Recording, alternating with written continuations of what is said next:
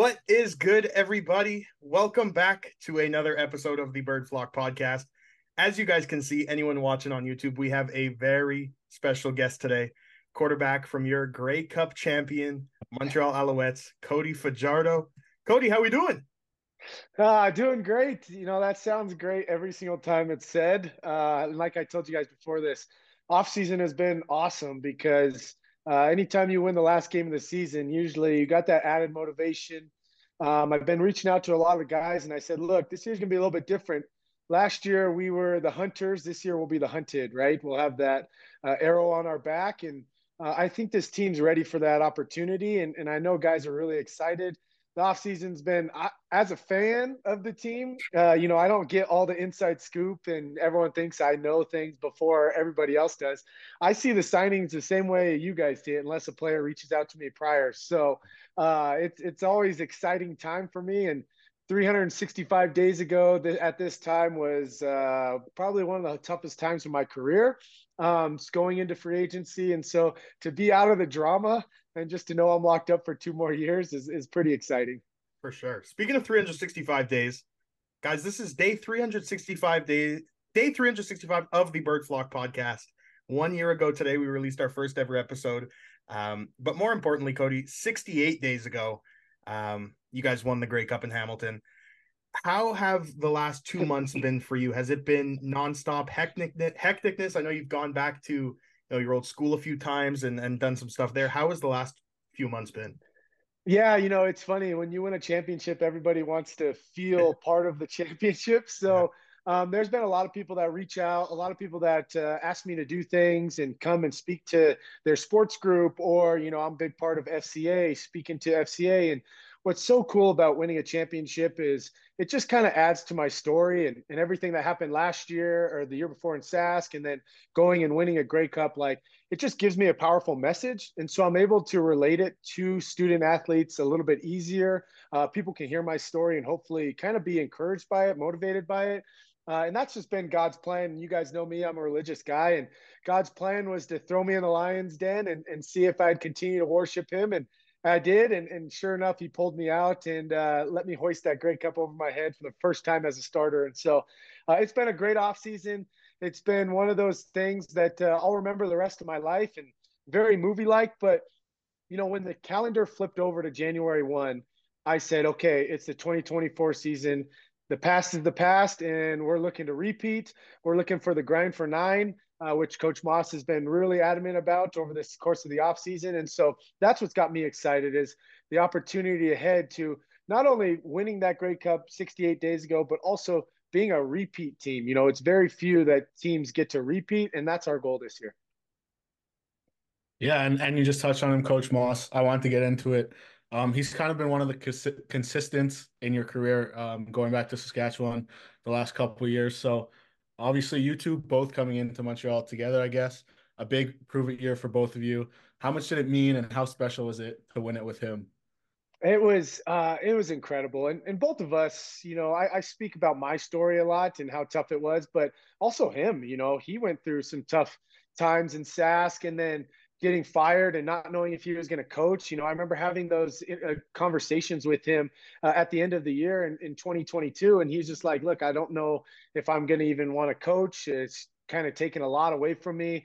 And there was some scuttlebutt about him taking the Montreal job just because of him and Danny's relationship. And so I said, look, hey, Coach Moss, if you ever take a coaching job, I would love to play for you and have an opportunity just to compete to be your starting quarterback.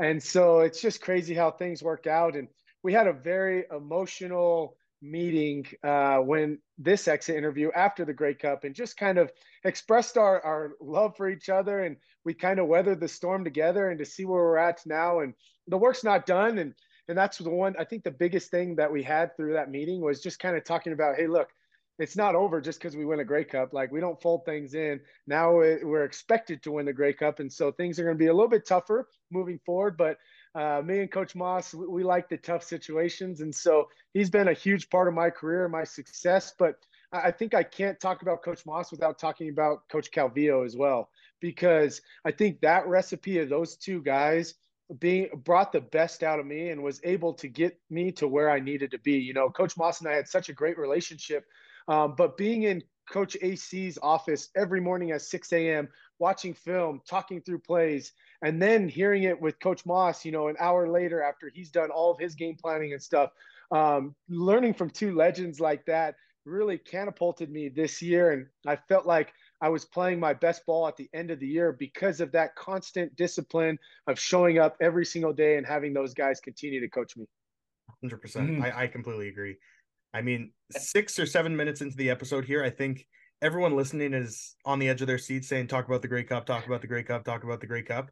Um, so I'm, I'm going to give them a little bit of what they want. But um, I think the, the last drive of that game kind of outshines the entire magical playoff run that that was. Obviously, you know, Shayner and I being the the Hamilton haters that we are, we expected the win and against Hamilton uh, in the East semis, but um, coming up against what is arguably st- and statistically one of the best teams in CFL history in the in the Argos um, in that East final. What was kind of the magic formula heading into that game? Was it game plan specific? Was it just the uh, desire to prove people wrong? What was the, the the big magic formula for that game?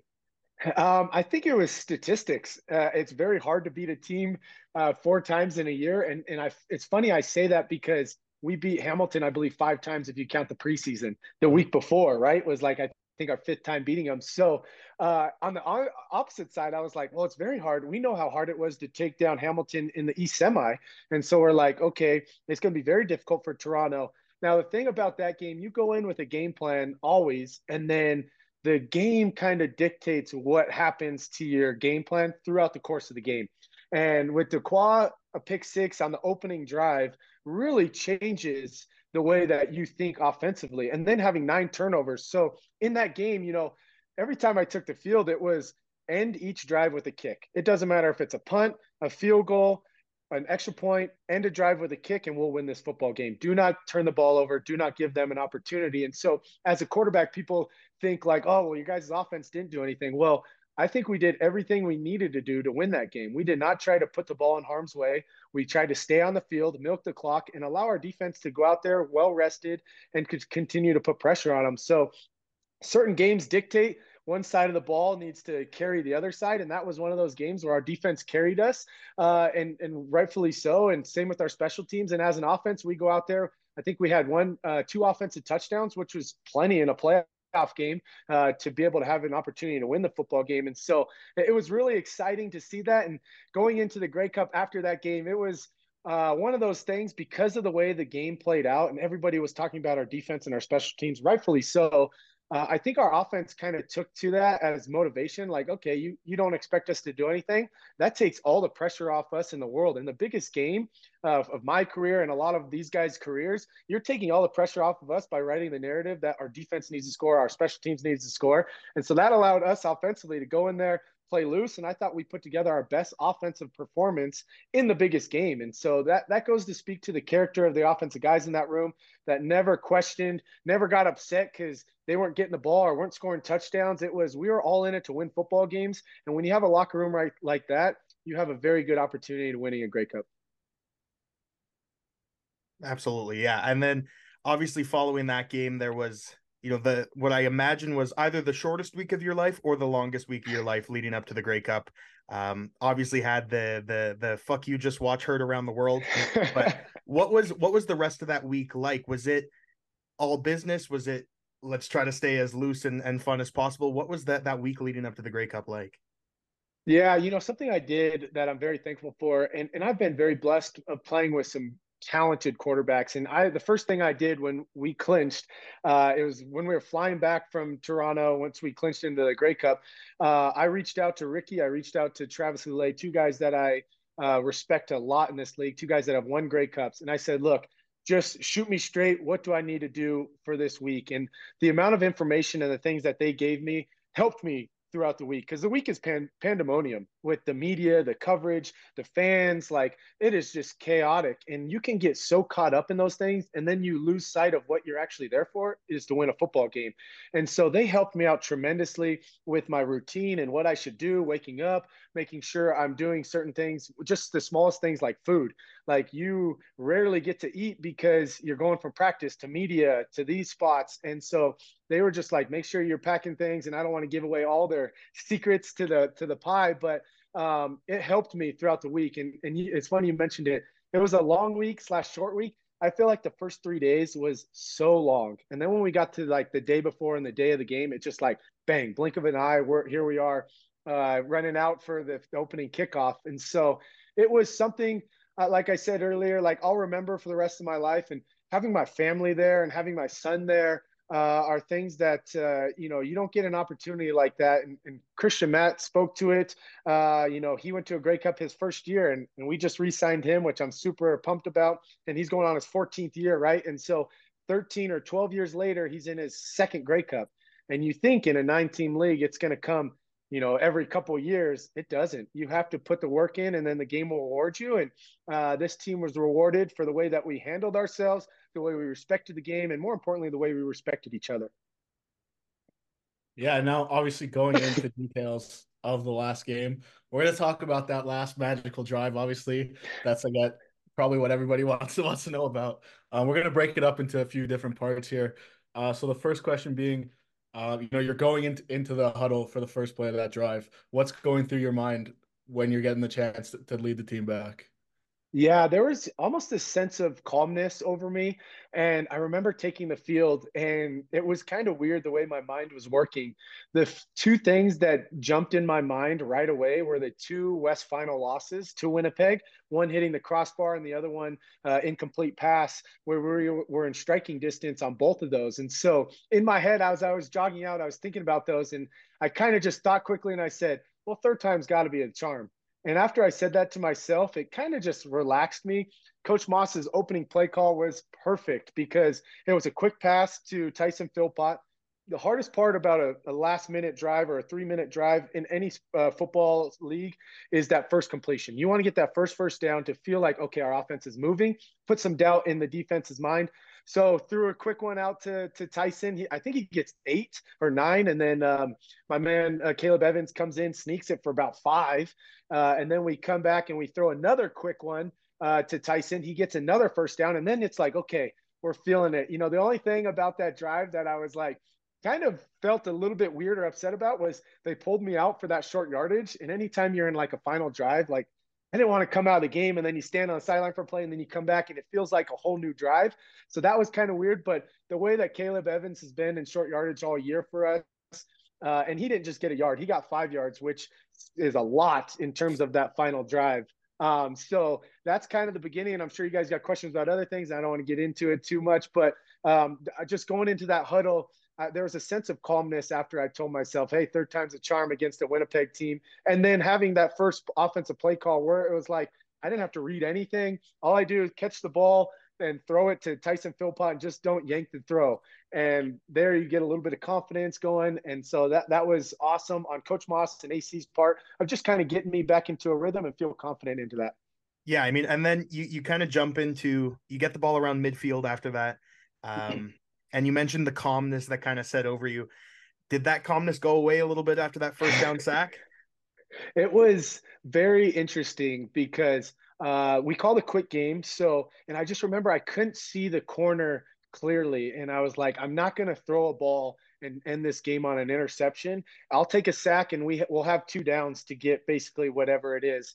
Um, so that was not on our offensive line. It was totally on me. I just didn't feel comfortable ripping the football. It's a quick game. They expect the ball to be out of your hand.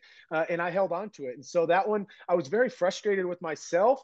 Um, but I, I also, when I got up, I looked at the guys in the huddle and nobody was kind of like hanging their head or was sad or like, oh, the game's over. Like everybody was like, hey, it's second and long. We got two downs to get this. Let's go. And there was this like sense of positivity that pulled me out of it because something I made a huge mistake on by not just letting it rip or throwing it away.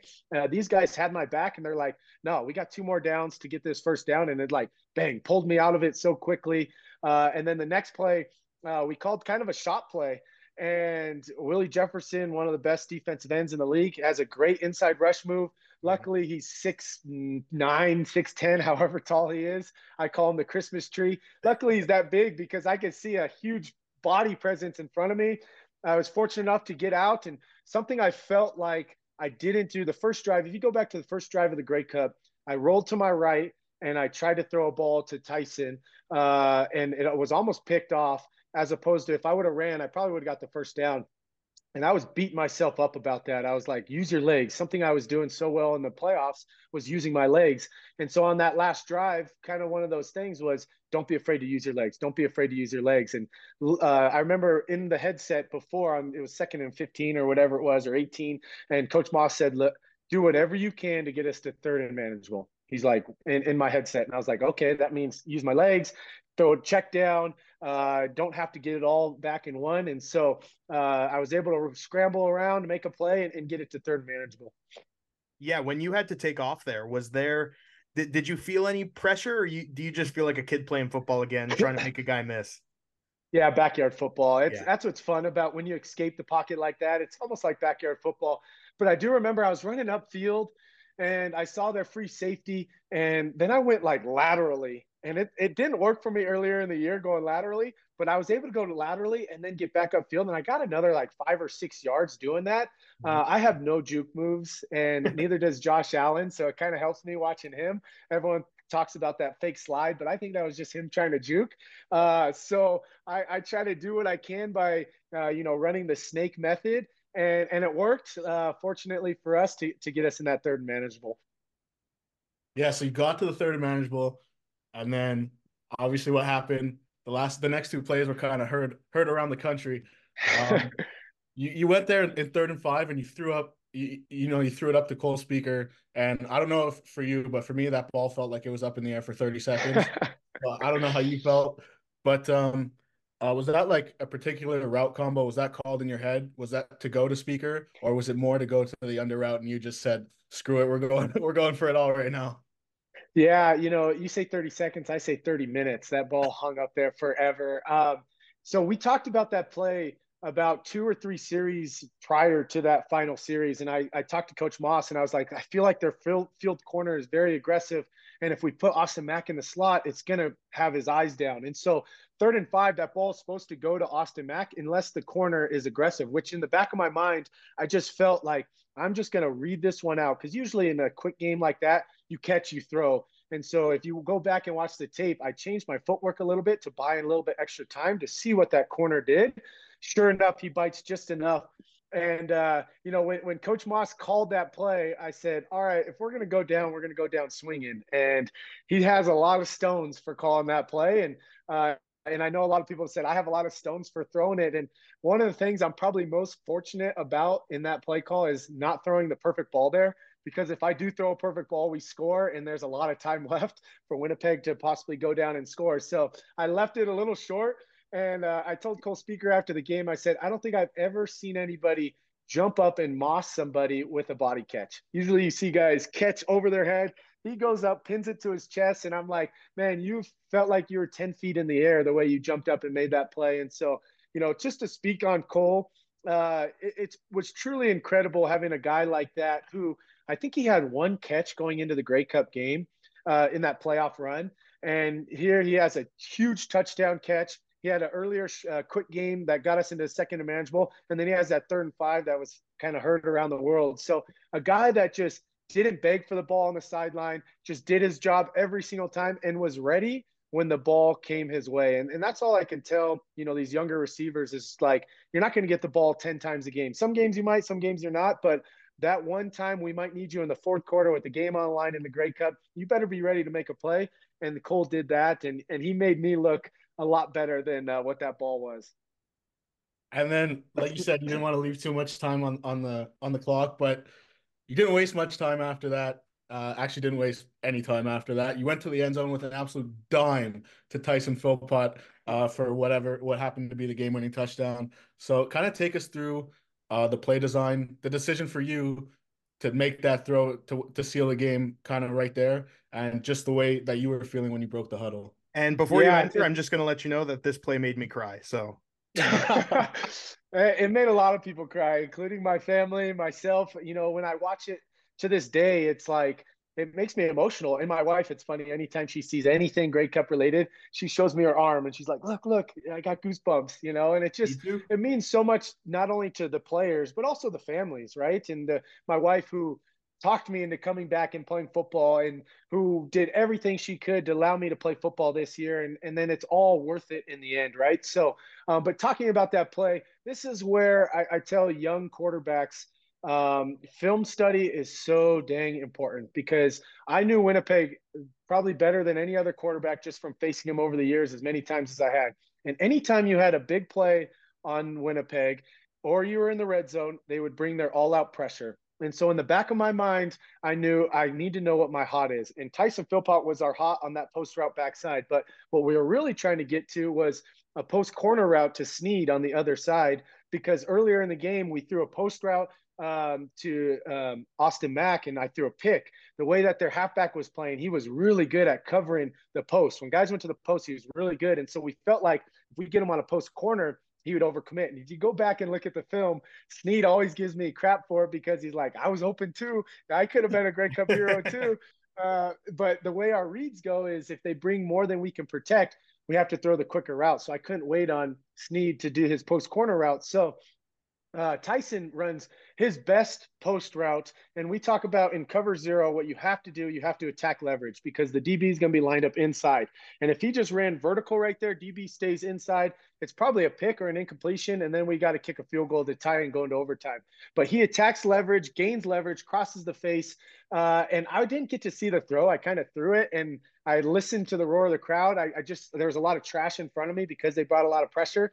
And I hear the roar of the crowd and I look up and I see Philpott on the ground and I'm like, did he juggle it, drop it? What happened? And then I see our offensive linemen sprint down there and I, then they celebrate and I start celebrating. And so when I look back on it, it was probably the best ball of my career.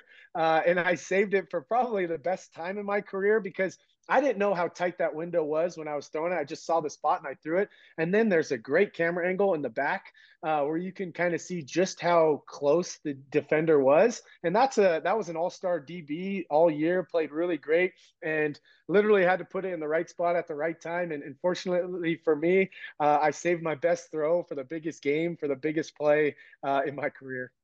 Love it, love it. I'm going a little off script here, but you mentioned your wife. Did your wife like the playoff stash? it's so funny because it grew like uh she like started to like it. At first she hated it like oh my gosh like you know i get it you have to do it but i can't wait for the season to be over so you can uh, you know shave it. So we win that first game and uh and she's like you know you know it's not bad but uh it got you what you did but i still am not a fan of it. And then we beat the argos and she's like okay, uh, going into the Grey Cup, and she's like, all right, like this mustache thing might be, you might be onto something. I'm kind of growing a little bit fond to it. And then we win the Grey Cup, and she's like, you can keep the mustache as long as you want. and I was, and I was like, wow, how the tables have turned. And she's just like, so may, you know, maybe the mustache had some juice and. Uh, as it went on, you know, as we won more games and won more games, she was more and more committed to the mustache.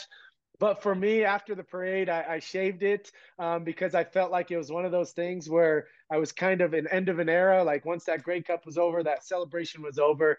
It needs to go with it. Uh, and then, especially knowing heading into 2024, I wasn't going to rock the mustache. Now, the biggest question is, uh, when we make the playoffs this year, is the mustache coming back? And I know I'm going to get a lot of questions about that. And I, I think it has to. Uh, but I, I think uh, what the fans need to understand is there was a lot of guys on the team that grew their mustaches as well not just me. Like i feel like i took a lot of credit because i was in the media and i talked about it and i was kind of the the guy who convinced a lot of these guys. But there was a lot of guys in the locker room offensively defensively special teams guys some coaches that had mustaches. And it just goes to speak of the culture. Like guys were bought in and whatever it takes to win a Grey Cup is what that locker room was willing to do. Some guys had some gross mustaches and they wrote it out for the entire playoffs. And now I think we're all believers in the mustaches. I love it. I love it. And then just quick, one of the one of the instrumental pieces in the Grey Cup win that we we really haven't spoke about, um, and he was instrumental through the whole year was Austin Mack. Um, he's obviously not expected to be back in Montreal in 2024. Um, you know, being in the CFL and playing the way he did, it, it was inevitable, right? That he was uh, he was going to get his shot. Um, and Shayne and I have this this this tough balance of being so happy for them because obviously we know the NFL is the dream. Um, but how do you, as a quarterback, balance being happy for the guy and you know being disappointed that such a crucial part of the offense isn't going to be there next year?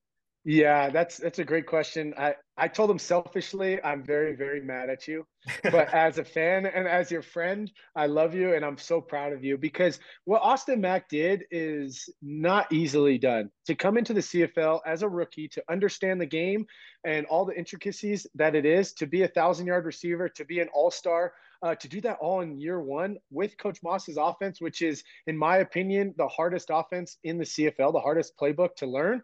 Um, he came in and he was nothing but the most professional player I've ever been around. And I, it's funny when we talked in the beginning of the year. First off, he was a four stringer when it came yeah. to camp, and I give him crap about that all the time. I'm like, dude, you're some four stringer. I don't even know who you are. um, but uh, we we were talking. We were watching film early on. I, I want to say it was either training camp or maybe week one, week two, and he asked me who my favorite or who my the best receiver I ever played with was. Uh, and one of the guys I, I, mentioned was Amari Cooper because I was with him with the Raiders and uh, he was pretty damn good. And he's like, well, at the end of this year, you're going to be saying Austin Mack. And I'm thinking in my head, I'm like, damn, this rookie's got some confidence. Uh, and sure enough, I texted him after the year. I said, you know what? When people ask me that question, who is the best receiver I've ever played with? First name that's going to come to mind is Austin Mack. And uh, that just goes to show of his demeanor, his confidence in himself, but also his humble approach. Like he came in humbled. And a lot of times you get these NFL guys who come to CFL and just be like, I'm going to tear this league up. I'm an NFL guy. You know, I'm going back to the league in one year. And then they get up to the CFL, they see how good and talented these players are, and they're like, oh, shoot. And some guys don't even make it through training camp. And so for him to be able to do what he did uh, and just to be where his feet were, that's the best way to get back to the NFL. If you're a guy in your mid 20s, um, is to be where your feet are, enjoy the process. And I know he loved Montreal, the city. He loved the fan base. He loved us players, and he loved the CFL. And so, whatever happens in the NFL, I hope he has a 10 year career. But I do know if uh, things don't pan out, I know Montreal would be the number one spot for him to come back. And as a player, as a quarterback, that makes me feel good moving forward. But uh, I want him to spend as much time as he can in the NFL so he can make that money because he deserves, you know, all the money in the world and, and he deserves it just the way he's worked. Yeah. Now moving on to the rest of the team uh, kind of in the off season. There's a lot of work that needs to get done uh, by the GM and by the coaches, and it seems that Danny Mack has, has been working 24 hour days for since the since the Grey Cup happened, and a lot of guys extended, and most guys actually extended. Um, so how exciting is it for you to run it back with all these guys that you just won the Grey Cup with? Um, and potentially, you know, maybe turn Montreal into what Winnipeg was and, and go into the Grey Cup for four years in a row. And that's that's exactly it. Four years in a row sounds so great, and, and that's very hard to do. And what Winnipeg did was truly incredible. But the way they did it was keeping their core guys, their core guys, and bringing back that continuity. And I think Danny and Coach Moss understand that, and they want that. And usually, and, and I've been a part of a Grey Cup team in 2017 in Toronto, and uh, you usually see guys leave because they demand more money or you know other teams are just trying to poach them because they have more money because they have more salary cap and it's hard to retain everybody. And i know we're not going to be able to retain everybody but what danny has done so far is he's brought back a lot of our core guys. There's a couple core guys that uh, still haven't been signed but it comes to free agency and, and guys want to see what they're worth and see what's out there um, but the grass always isn't greener on the other side and i think guys need to understand but you have to do yourself the due diligence to go out there and see that opportunity from the the other teams. But what I'll say about uh, the guys we've signed back, the first thing I, I do is I reach out to whatever guy we sign back. I reach out to him and I said, we are going to run it back, and you're a huge part of this team because a lot of these guys are. Um, you know, I I even think about a guy like uh, Najee Murray who uh, was with us in Boy. the beginning of the year and played outstanding, and then he was hurt the rest of the year, and I think kind of went unforgotten on a team that wins a Grey Cup but a guy that has tremendous talent, a great core guy, a, a locker room guy that everybody loves. You know, it's it's guys like that that um, you get you see him re-signed and you're like, I want to see a full year of Mr. Murray. So that's like the the biggest thing for me. And like I said, as a fan, like I don't have this inside scoop. You know, Danny will call me and ask me about a couple players in free agency or ask me about a couple players on our team, and you know, I'll give them my two cents. But that's about it for me. I'm. It's not like I have this great poll where I can be like, hey, we need to sign this guy. And it's funny when you win a Grey Cup there's a lot of people that want to be a part of that culture. And so the amount of texts I've received from players that I've played with in the past that are like, hey, man, I'm willing to do anything, you know, to come and play in the nest. You guys have a great culture there. And so I think we'll be a highly sought after team in free agency. It's just, I, I just wonder how active we will be because I feel like we have a lot of our pieces already in place. Uh, and there's a couple pieces obviously we still need, but uh, I'm, I'm really excited to see how this team takes form and takes shape uh, in free agency. And now I can sit back, eat some popcorn, and just watch all the drama unfold as opposed to being part of that drama.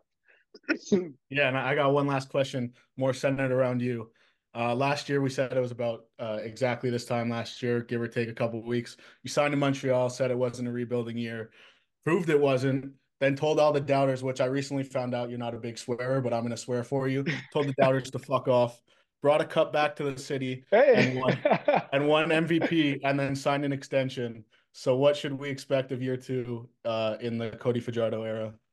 Consistency. That's that's the main goal. If you want to be the best and elite quarterback in the cfl you need consistency. And so i felt like over the course of my career i've had can some consistent years in terms of numbers but being able to win football games and win Grey Cups, that's what I want to do. I want to be the most consistent quarterback that I can be for this club. Uh, and I want to just be a leader, a guy for this locker room that, you know, I'm not a big vocal guy. I know my, my speech came out and everyone probably thinks I'm this big rah rah guy. And that's once in a blue moon. And I've already told the guys, you know, after the game, I said, look, don't expect that speech every single game. We get to another Grey Cup. Maybe I got something special for you, but I'm not a big talker. I'm, I'm not a big cursor as well. But uh, I think what I really, the, the way I take my leadership is um, by just understanding guys and getting to know their backgrounds and just getting close to them uh, outside of football, spending time with them, you know, in the locker room and just uh, just being there for them because I've been blessed to play going on my ninth year, nine years of professional football, and a lot of guys on our team were in our their first or second year, and so giving them any experience or knowledge that I can give them, and I haven't done everything the right way, and I've learned through some of the dumb decisions I've made, and so hopefully I can help them uh, in that. And what's been really cool for me is uh, behind closed doors, I have had a lot of young quarterbacks reach out to me, and we have had some great conversations on other teams, you know, uh, uh, not just on our team, on other teams, about just things in terms of how I study, how I work out in the off season, how I manage my money. Like I'm so open to that for the young guys because I remember when I signed to the CFL and Ricky Ray took me under my wing, I wouldn't be where I'm at without a guy like that. I wouldn't be where I'm at without a guy like Travis Lulay. And so I got to pay it forward to these guys. And it's always great to have that respect from your peers and guys you compete against, and just know that uh, they respect you as a quarterback. So, uh, but to answer your question, consistency. That's what I want to do. And, and in 2017, when we won the Grey Cup, I signed to BC the next year. So I wasn't a part of the banner reveal. I wasn't part of the Grey Cup ring ceremony. And so these will all be firsts for me. And I think it'll be very exciting for me and my family uh, and for my career just to be a part of those. And I can't wait for our home opener uh, against Ottawa to have that banner reveal. I think the fans are going to be excited. There's been a lot of Montreal Alouettes talk throughout the offseason, uh, rightfully so. And, and that's what we want to do. We want to make it a hostile environment. And you guys in your podcast do a great job of getting that out there to the fans. And so uh, it's been really cool just to be a small part of your guys' podcast. Uh, and, and, thanks for for having me kind of on the show. Absolutely, yeah. Just wrapping it up here, Cody. Um, we're not going to say you're the official good luck charm for the Alouettes just yet, because you know Shayne and I have been doing this for one year and we've won one Grey Cup, so it might be us. But um, it's think, a tandem thing, I think. I, I think, I, that's what I was going to say. I think we might have to do this every year and, and guarantee success. But um, I think I speak for everyone in Montreal for obviously, hey, thanks for the Grey Cup and uh, thanks for everything you do for the city. Thanks for everything you're going to continue to do for the city. And then on a selfish note, thank you so much for coming on with us. You know, you, you don't have to do that, and we we appreciate that so much. It's always a great time. And the Grey Cup is back where it belongs. It's back Absolutely. home. And now we got to keep it home and we got to defend it uh, being at our home place. And so Absolutely. we're going to need the fans to back us uh, throughout the year and just show up and show out for us. And I'm just excited for this 2024 season. I think the sky's the limit with the guys we've retained. And I think the guys we're going to go after in free agency, this team is going to be something that uh, this province is going to be very proud of. Absolutely. Hey, thanks so much, Cody. We will see you uh, at that home opener against Ottawa at Percival Molson, and uh, we'll see all you fans there too. Absolutely. Thanks, guys.